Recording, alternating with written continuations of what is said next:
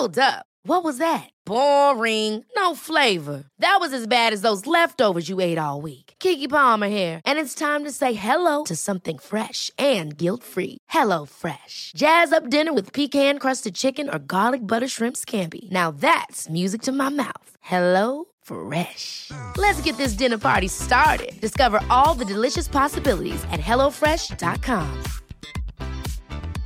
This is Paige, the co-host of Giggly Squad, and I want to tell you about a company that I've been loving, Olive and June. Olive and June gives you everything that you need for a salon quality manicure in one box. And if you break it down, it really comes out to $2 a manicure, which is absolutely insane. It's also so easy to get salon worthy nails at home with Olive and June. The difference between how your nails used to look when you did them yourself and now with the Mani system is a complete game changer. The best thing about Olive and June too is it's a quick dry, dries in about one minute, lasts for five days, and full coverage in up to one to two coats. Visit oliveandjune.com slash perfect Mani 20 for 20% off your first system. That's oliveandjune.com slash perfect Mani 20 for 20% off your first system. The Match Ball. Hello there and welcome to the show. It's brought to you with Levi Solicitors, who will give you 10% off your legal fees at levisolicitors.co.uk forward slash the square ball. My name's Dan. Hiya. With me, Michael Normanson. Hello. Moscow White as well. Daniel Chapman. Hello. The Matchball 30 charts our journey from promotion in 1990 to lifting the league title in 1992. It's a real time journey where we do a match ball on the 30th anniversary of every game and Easter just out of the way as it was in 1991. 2nd of April. So April Fools Was yesterday. was yesterday. Did you get caught out by anything? Well, who were the fools yesterday? Crystal Palace were the fools, weren't they? Ha. Ha ha. Very good. Very good. Well, they've given us a sniff, haven't they? Judging by these um, these other results, they lost at home three one to Manchester City. Niall Quinn and his disco pants with a hat trick. Have that. Another significant result was Southampton beating Liverpool as well. Didn't expect that one with Liverpool still sniffing around the title. Maybe that's going to let Arsenal in for their uh, their game tomorrow at home to Aston Villa, which I fancy them for a, a good win there. That would spoil things for us, though, because we've been talking a lot about us chasing Palace for third place. And this is what needs to happen now that we are, thanks to that, uh, them losing to Man City, we're nine points behind them with three games in hand. So we win those three, level on points for third. If Liverpool win the title, they go into the European Cup. And then if Arsenal finish second, they would go into the UEFA Cup, but they're still in with a chance of winning the FA Cup. So they would qualify the European Cup Winners' Cup if they did that, which is above the UEFA Cup. So then the UEFA Cup place goes to third, which will be us, not Crystal Palace. So we need Liverpool to win the league, Arsenal win the cup, and Leeds go marching on into Europe. It was really good though for us to arrest that post Christmas slide. Do we want to call it with, uh, with two wins in nine? It was something like that, or eight games to win at Chelsea. I thought was a really um, a really solid uh, result last week. So hoping to build on that one again today at Elland Road. Another big crowd, over twenty eight thousand here for the visit of Sunderland. And how many more in Sunderland? A bigger crowd at the, the Beamback as well. I'm sure the, this will be the, the highlight of the week up there in, in Sunderland. Get a, a day off from the car factory, go and watch the lads A 14 inch telly in the middle of a, in the centre circle at Roker Park. cheering them on for the a great result at Elland Road. Sounds like a lovely day out by the seaside in, in early April. Lineups then. John Lukic in goal, Mel Sterland, Mike Whitlow, John McClelland, and Chris White. So no, no Chris, um, no Chris Fairclough then in defence today. His uh, ankle that he played on with at Chelsea got the better of him. In midfield, your big four, Batty, Strachan, McAllister, and Speed with Carl Shutt and Lee Chapman up front, and Imre Varadi making it back to the bench with Andy Williams. Uh, for Sunderland, Tony Norman, Gordon Armstrong, Anthony Smith, Gary Bennett, John Kay, Richard Ord, Paul Hardyman, Kieron Brady, Paul Bracewell, Gary Owers, and David Rush, with the subs Brian Atkinson, who sounds like he should be a retired man, not on the bench for Sunderland in the prime of his career, and another Brian, Brian Mooney, with Denis Smith, the manager for them. It's very rare that I only recognise one player from the opposition, but Paul Bracewell is pretty much the size of it. You would remember John Kay though from Only from this season, smashing uh, Peter Haddock's legs the tractor. earlier in the season. Remember this shower came up behind us from the second division, but only by default. Well, this was very convoluted and very, very messy because Swindon were doing naughty things with their finances, but they beat Sunderland in the playoff final to get promoted to the Premier League, but were promptly relegated two divisions due to their financial impropriety. Um, 36 charges that they admitted of uh, breaching league rules. So they ended up dropping down to the third tier, which upon appeal was restored back to the second tier. So they kind of did a big round the houses and ended up right where they started. Uh, Dave Hockaday's Swindon Town at this point. Exactly. It was uh, one of um, Vinnie Jones' two bookings in his career at Leeds was we were getting promoted was a, a very good tackle on David Hockaday at, uh, at Elland Road. But yeah, Swindon's chairman off to jail and Sunderland off to the first division where they're doing great. Although they did beat Scum. 19th, they've played 31 games, won 7, drawn 8, and lost 16, scored 33 and conceded 47. I mean, conceding 47 goals in the top flight's ridiculous.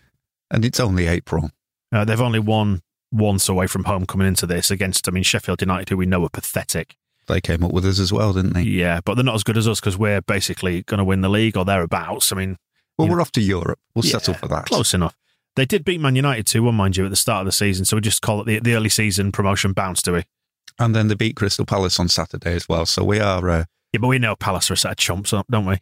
but we're well, we're we're nicely minded towards them, which makes a change. Um, there's a lot of uh, pre-match talk about that John Kay tackle on Peter Haddock and whether it's going to be a, a big on-pitch stramish. Denis Smith says he's told his players not to get involved, and Wilko's saying it's just another match. And the more we concentrate on football and ignore the so-called side issues, the better it will be for us. I would not want myself, my players, or anyone connected with the club to become involved in side issues. So it's quite clear on side issues. There are to be no side issues about this match. Just the issues that are right in front of us. Front issues, not side issues. Don't know where he stands on back issues. Hmm. Old issues of the square ball, perhaps, that he, he might be collecting. I don't think so. I don't think he was a fan. But um, side issues are definitely out. we're bang up for this and we set about them from the get go in a tremendous fashion. We've spoken so many times this season about, you know, the hallmark of Wilko's side being coming out the blocks and getting the games won inside the first 20, 30 minutes. And no difference here. We absolutely trounced them. It's a great goal, this first one as well. It's uh, Whitlow throwing it to speed, and then there's a nice little one-two before Whitlow turns into. Well, it doesn't turn into. It turns into Mike Whitlow, is what he does. Well, they're, they're, they're playing such a tight area here. It's no surprise to see quick footwork, great movement, intelligence. I think like, like a racing car one- going into turbo. There's two one twos with speed. He throws the ball to speed, takes it back, gives it to speed, gets it back, and then he's off. So many players trying to stop him, and he just swerves around them all into space. It It's the is sort brilliant. of thing that got Gareth Bale's move to Real Madrid. It This, is- this kind of play. Well, you see it uh, play on the left side like this, attacking the Kop end uh, and across to Chapman. What he comes from behind the defender as well, ghosts in and just somewhere around the penalty spot into the goal. This Bang, is this is 1-0. easy for Chapman though. This kind of It's, stuff. it's textbook stuff. It's what he it? does every single week. Lest anybody think we are joking about Whitlow's It is great. play, it is actually a great piece of football. He does really well, and the, the um the beating the players is good, but then the cross. I know having Chapman there helps, but it is right on his head, right where he wants it, and he's basically on the penalty spot and can choose which corner to put it in. Puts it in the far, just inside the bottom of the far post. It's a great goal. Five minutes in as well. I have often wondered watching football whether football teams do this, whether they'll, they'll say, right, just put it in an area. And you get the sense that when Leeds are attacking, when Chapman's there with the headers, they know just to wang it towards roughly towards the penalty spot, and you've got a very good chance with Lee Chapman in your side. I think when we cross from the byline, it's aim for the edge of the six-yard box. When we cross from a bit further out, aim for the penalty spot, and you know Chapman's going to be there or thereabouts. One thing I, I do look back on this watching Chapman, and we know we, know we now know about heading a ball and its potential impact on brain injuries and stuff. I do kind of wince at the amount of heading the ball Chapman does and the amount of elbows he gets and stuff, and it dishes out. In fairness, as well, like it's his game is, is so aerial, it's ridiculous. And if you talk, I mean, we don't Well, want y- you say that. Let's well, let's wait till see what happens in the second half because you never know. we don't want to get too distracted by concussion and head injuries, but let's let's not forget he did get kicked unconscious earlier in the season and then uh, drag his face across a running track. Bit of Vaseline on that. Go and play play again six days later. Absolutely Staple fine. him together, he's fine. Yeah, I, I wouldn't ever go up for another header again or put my uh, dip my head in towards any sort of challenge ever again. In fact, I'd probably just have retired on the back of that. Terrified. 22 minutes on the clock, 2 0. Carl Shutt the scorer this time, and another nice flowing move. Yeah, you've got Chapman who's involved again. he nods it down. So he's kind of on the, the Lowfields side, isn't he? About halfway inside the, the Sunderland half over towards the touchline, but he's the omnipresent target and flicks it inside, who finds Strachan, who's just in acres of space in the middle of the park. Strachan's pulling the strings in this one again. I mean, he's meant to be tired, isn't he? Because he's played so many games and he's even been playing for Scotland, but he's just brilliant in this game throughout. But yeah, moves it across the speed, and then it's a. Uh, and uh, the cross is a bit long this time, but Chapman once again is there to win the header, which he manages to. It's too high for him really, but he manages to keep it in play, and it loops it over towards the back post where Shutt nods it into more or less an empty net from a few yards. I out. mean, this is a, this is a really really cute finish because you do wonder with a man so close to him because the defender's right on him and the keeper's reaching backwards to try and cover it where he's going to put it, and there is just that little bit of space right by the left hand post. And he just heads it down into that little space. I wonder if it might have come off his face. he knows just, he's just faced it into the net instead. they all It's a- count. It's a strange one because Gary Bennett is with him, but doesn't just seem to do anything to stop him. Shutt just has to sort of decide how am I going to head it around this defender, and it's yeah, it's a good little finish. Maybe it's the perfectly accurate assist from Lee Chapman that does it. That looping, uh, looping and it was. He did really well because it, it he did the thing of because he looped it. It took all the pace off the ball and just presented Shutt with that chance when it looped over to the far side. So it must have been accurate enough for Shutt to uh, to have just stroked it in with his nose. Yeah, he's kind of put it in there again. I don't know if it's into an area, but he's he's played it in a way that the players can kind of watch and then compete for it. And it's weird with Gary Bennett being such a, a hard defender that he's just sort of watched it land on Carl Shutt's head. But that's because Shutt's a great striker and Gary Bennett is a shit defender. What I enjoyed about this as well is the real atmosphere that's in the air, and you can hear it as these goals go in. It's only 2 0, but 2 0 up this early is that momentum growing. There's a real cheer, there's a real sort of beef behind the, uh, the celebrations. Well, we've won at this point. 22 minutes gone, 2 0 against Sunderland, who've won one game away. They're not coming back, are they? The beamback tickets are looking poor value at this point, aren't they? People are probably just thinking, do you know what? Should we go to the beach? Well, yeah, I- I did mention for the away game earlier this season, there's a decent chippy not too far from Roker Park. Um, and there's the park itself, which is just the other side of the chippy. Nice seafront in that area. I can see better options for the Mackems on this particular day, and it's getting worse for them before half time. 3 0 from Gary Speed. I mean, you cannot overstate how good this header is by Gary Speed. And it comes from a Mel Sterland free kick. Again, you're sort of halfway inside the Sunderland half over by the, the Lowfields touchline. We're attacking the Kop end. And Sterland lofts it in, doesn't he? So, so accurately. But then the brilliance comes from Speed's head. Not many headers are this aesthetically pleasing. There's just something you can watch about this over and over again. It's he doesn't get a heavy touch on it because the ball's got some pace on it, and it's it's just the way he directs it with his head. It's a glancing header, but it just beautifully goes across the keeper and in off the post. It's it's one of the best headers I think I've ever seen. To control it in off the far post is just exceptional ability. And it's so simple as well. Just a great Sterland free kick onto the penalty spot. Speed. He's running across it as well. That's the thing. He runs to meet it. He knows where it's going to go. He knows where Sterland is going to put it and then just puts exactly the amount of power on it to just guide it. And it doesn't, um, it doesn't bounce in. There's no kind of like miscuing. There's no scraping where he's not quite got it right. It's just perfectly inside the post. And that's the, the point you make there, Moscow, is that he's coming across it. It would be easier to guide it to the right hand post here and send it a little bit back towards where it's come from, you know, to put the momentum on it that way. But he doesn't. It's the fact that he directs it over to the far post. So he, he guides it almost, um, but with such accuracy and power. Yeah, it does, it does hit the post and go straight in. The knowledge of his angle of his forehead is tremendous. To to understand what he needed to do with the ball in that split second is incredible. Ever catch yourself eating the same flavorless dinner three days in a row? Dreaming of something better? Well, HelloFresh is your guilt free dream come true, baby. It's me, Keke Palmer. Let's wake up those taste buds with hot, juicy pecan crusted chicken or garlic butter shrimp scampi. Mm. Hello Fresh. Stop dreaming of all the delicious possibilities and dig in at HelloFresh.com. Let's get this dinner party started.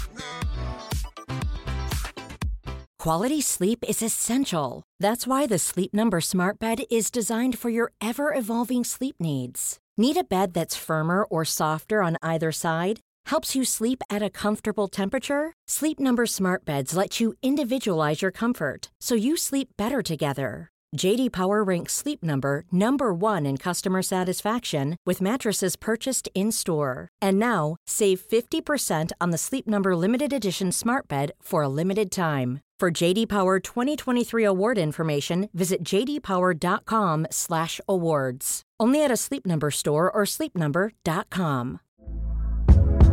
Hey there, it's Michelle Norris. I'm host of a podcast called Your Mama's Kitchen. When I travel, I'm usually looking for a way to find a taste of home when I'm not at home. And one of the things I love to do when I am at home is entertain. And Airbnb allows me to do that. When I was in California recently, I rented a house that had a great kitchen. And when we were sitting around the table, we're all thinking, we're in someone else's house. Someone could be in all of our homes as well. If you have a home, but you're not always at home, you have an Airbnb. Your home might be worth more than you think. Find out how much at airbnb.com/slash host. And there's not a great deal different to say about the second half, other than we continued to be relentless, albeit it did take us nearly 15 minutes to get the fourth goal. Again, some neat footwork involved in this. Some really nice goals today. I mean, that nice work from Strachan, um, doing a 1 2 around the edge of the area with McAllister that sends Strachan to the byline at the south stand end. And he gets right to the corner of the six yard box where it meets the byline. And then he, he just pulls it back. And Gary Speed just taps it into an empty net, three yards out, done. You do get the feeling in the second half they've sort of given up because Speed's in the middle completely unmarked. I think it's Whitlow is behind him. So if it if it had gone past, there'd have been another completely unmarked Leeds player to tap it in. But to be generous to us, we also completely carve them open. Um, and you imagine the halftime team talk by Sunderland is to the effect of, "Okay, tough game. Don't Get let the yourse- first goal. Yeah, don't let yourselves down, lads. First of all, stay There's- in this. There's thousands of people back in Sunderland watching you. Well, I mean, t- t- tens of them now, so so say the club. But yeah, th- this is it. I mean, it's I mean, it was game over anyway. But at four 0 the whole thing's done. You'd think part of that halftime team talk would have included marking our players in the six yard box, but they're just standing watching speed. Because there was a genuine element of surprise with, oh, he's he's just stood there and put it into an, a completely empty net. Yeah, when you watch it back, they are just watching. Nobody's even running after him. Nobody's trying to stop him. It's just, ah, go on then. It's the same when Strachan makes his run to the byline as well. There's someone with him at the start, and they just sort of, yeah, it's fine. Just let him go. Can't be asked. We've lost this. Uh, fair to say, then, something you mentioned in the first half, Michael. It was midfield that won this game. We were absolutely dominant across the middle of the park with those four. And it's Batty. Does he get an assist for the fifth? as near as He's damn it, involved. He's he's harassing the midfielder, isn't he? Around around the centre circle. Not too physical. He doesn't really do much than breathe down his neck, but it does force a terrible back pass from from the defender, doesn't it? And it just breaks the Chapman, who it's it's really interesting to place his position on the pitch here. He's offside. Well, it doesn't really matter, does it? No, because they've passed to him. Exactly. Um, but he's in this, this sort of a mud trench running down from the centre circle towards the edge of the area, and Chapman is slap banging it. He's right in the middle of the pitch here. So it's heavy conditions. It's Chapman who is not the most delicate of footballers, but what he does here, I think, demonstrates a real footballing brain, which you wouldn't necessarily associate with Chapman. You might argue he didn't quite know what to do. You might also argue that he was slow enough that it gave a chance for other people to get ahead of him. But he holds the ball long enough in that central trench in the field and starts advancing towards the edge of the area. But what it does is it lets like Strachan break down the right, speed goes down the left, and it just starts to split the defenders enough that he can keep advancing with the ball. And then you think, well, what's he going to do with it now when he reaches the edge of the area? I think the defenders make the decision for him in the end because they've given him that much space and he's been allowed to run that far with it that he just thinks, well, I suppose I better shoot. And it's worth emphasising there's two things. One, you say the ball broke to him. Sunderland passed it to him. He's just standing behind their defender and they just turn and turn towards their own goal and kick it to Chapman. And advancing with the ball, he has one touch. so they pass it to him. He and he- advanced 20 yards with one touch. yeah, he kind of he just kicks the ball towards the edge of the penalty area, and then all the defenders run away in different directions. So he's just kind of following the ball without touching it again, and he does that kind of like a. It's almost like he's he's being allowed to run up for a free kick. He does little, you know, that penalty technique where people kind of do scampering little steps now. That's really annoying. He's doing a little bit of that where he's kind of like, "Am I going to just? Can I just hit this?" And so because everybody's left him to it, he doesn't have another touch to set himself. He just well, the ball's just sitting there on the edge of the box. It's about to roll to a stop. I'll just whack it. And he does bottom left hand corner, strikes it in there. Great finish. Again, off towards the post. I would have been intrigued to see how far they did back off him because I, I get the feeling they could have been behind the goal line, the defenders, and he would have still been like, "Are you, are you doing this? Are you absolutely sure? Can I just Moritz just put this into the net.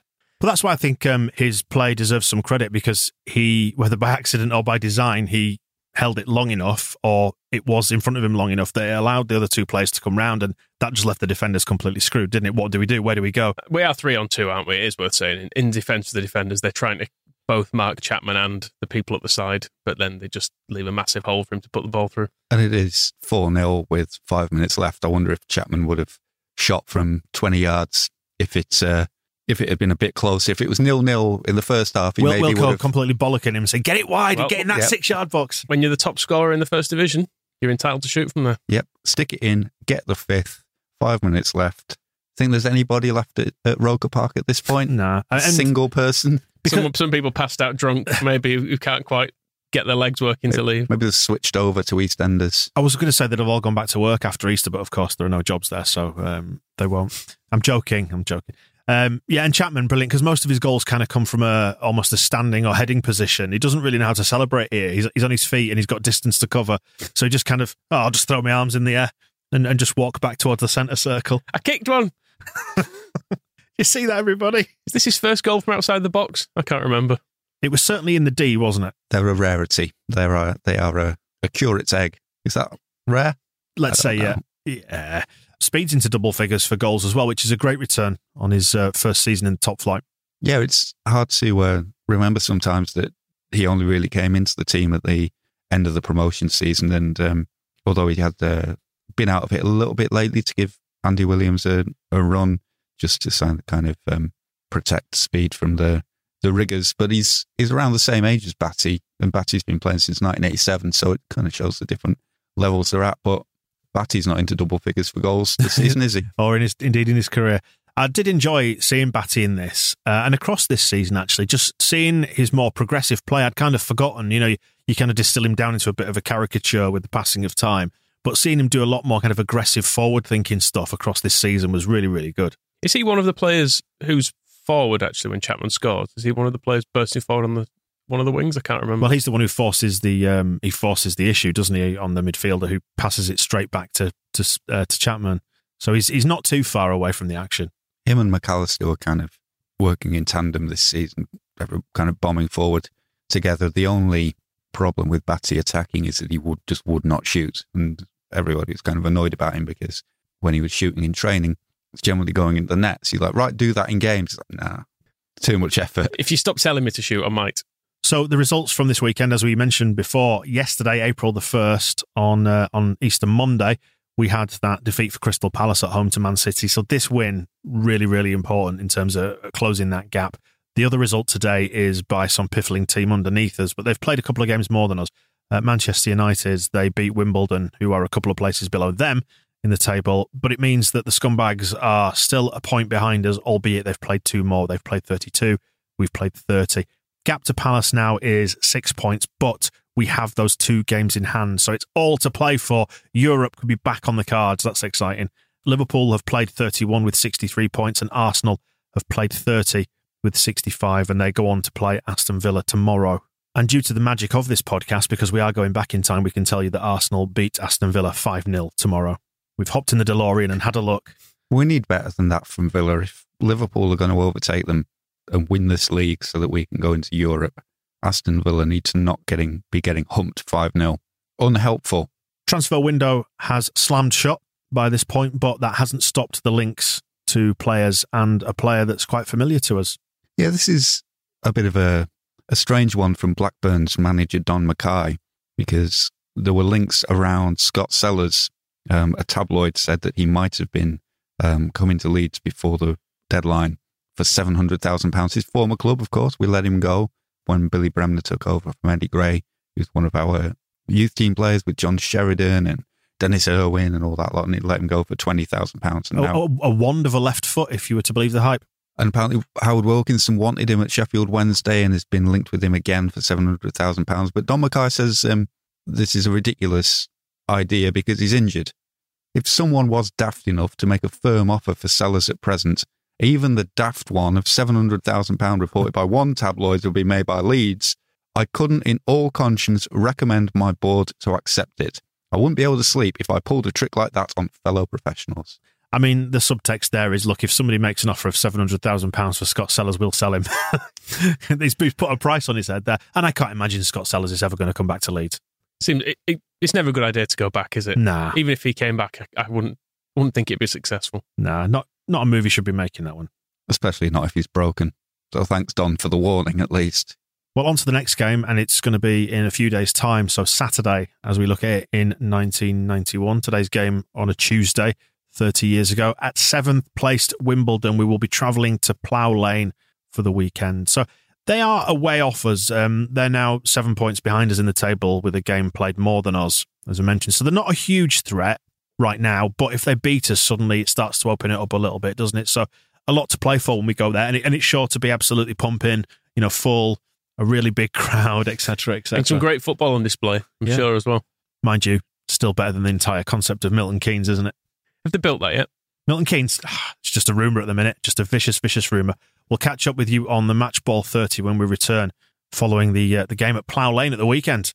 We'll see you in a bit. The Match Ball.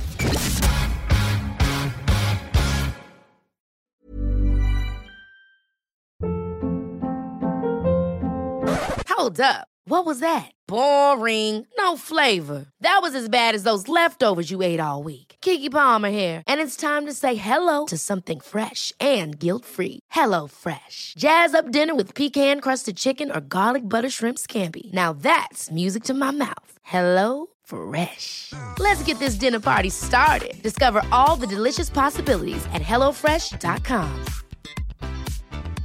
Even when we're on a budget, we still deserve nice things. Quince is a place to scoop up stunning high-end goods for 50 to 80% less than similar brands.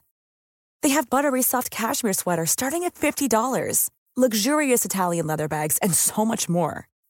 Plus, Quince only works with factories that use safe, ethical, and responsible manufacturing.